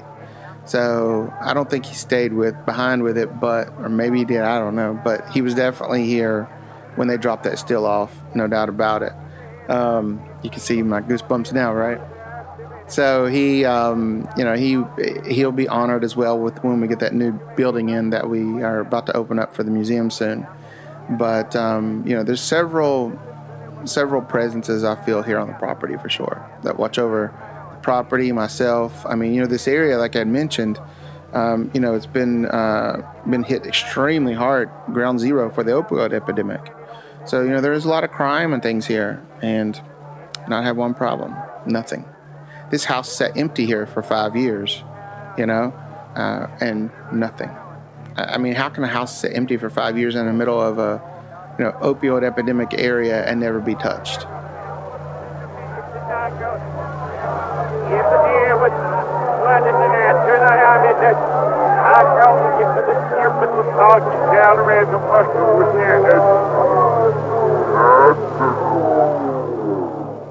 I'll tell you why because they're the ghosts of sharpshooters. it's a good point. There's killer ghosts chilling here.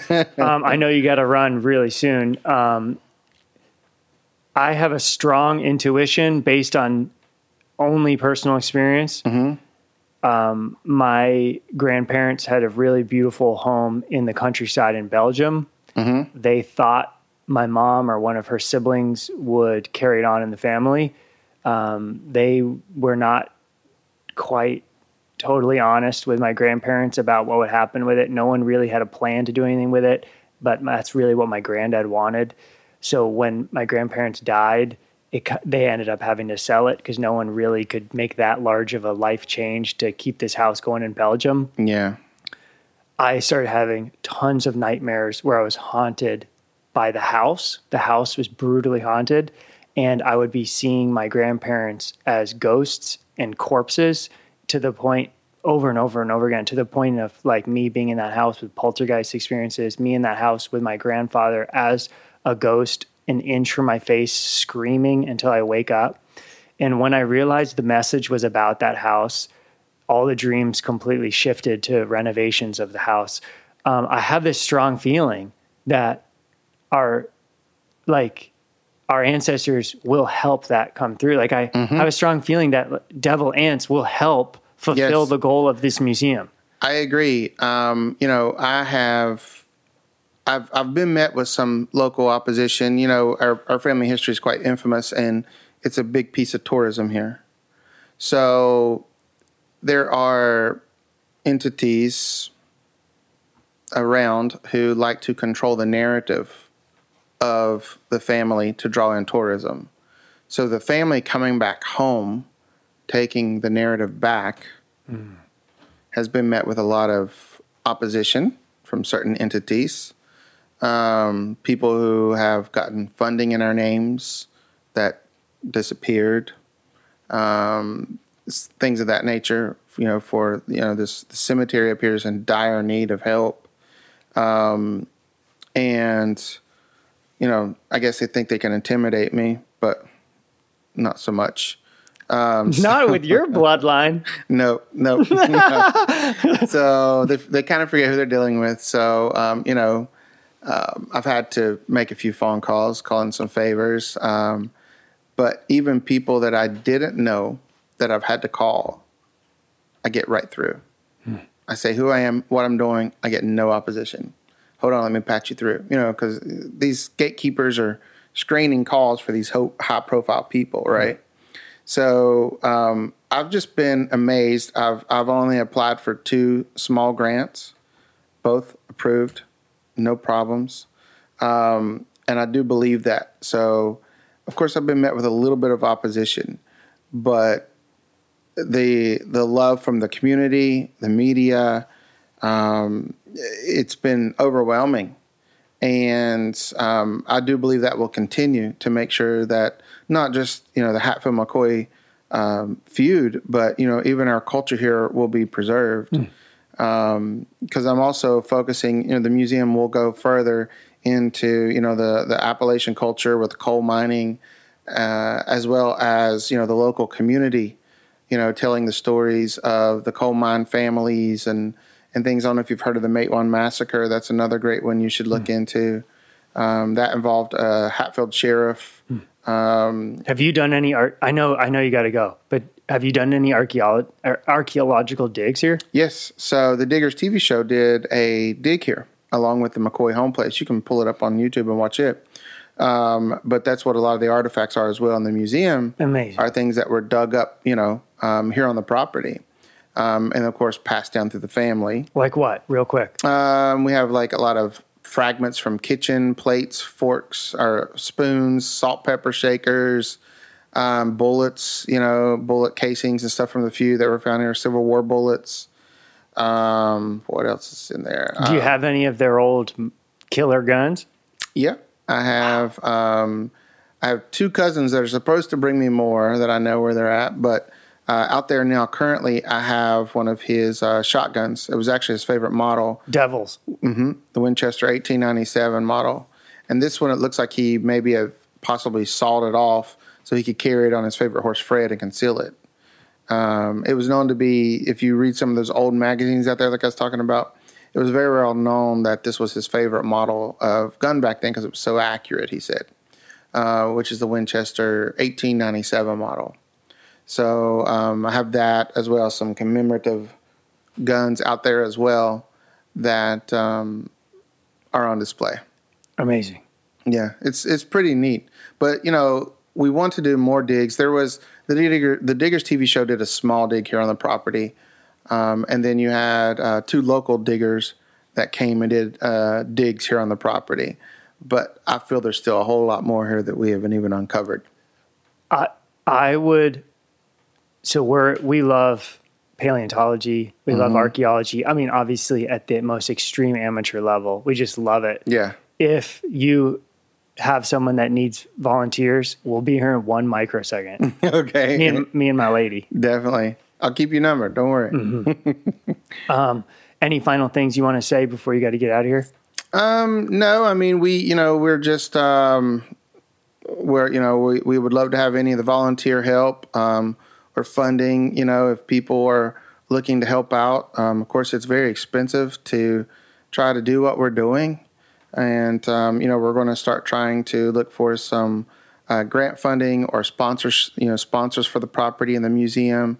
Um, so anybody who may be interested in helping, whether it's physical labor or um, administrative work or you know donations, um, definitely reach out. You know, our website's hatfieldmccoyfoundation.org. Um, you can definitely reach out through us on there, Facebook, um, we're Instagram. We're on every social media account you can find, either under Hatfield McCoy Foundation and Museum or Hatfield Home Place. Um, but you know, uh, we've only been open four months, and it's been a lot happening in four months. Let me tell you. So I can only imagine where I mean, we're going to be. Four months. You've already had multiple TV shows. Yes. Yep, I've even had offers to do um, document a documentary. Um, PBS also sent a producer here to do two different um, documentaries. One on the feud preservation that we're doing, the other on uh, music of Appalachia. So I had a lot of bluegrass bands I called in and things to help with that here on the property. So we've already done some filming here on the property. Um, and I've, I have I've had offers to do uh, like a, a little mini series uh, on uh, Netflix, you know, with Are the you serious? preservation and things we're doing. Yeah, I wonder if you could have one of. I wonder if you could build the show around building the museum. Well, we've we've actually kind of talked a, a little bit about that. I was kind of afraid to do that show because sometimes you know you can be edited in certain ways that you don't want to be presented, mm-hmm.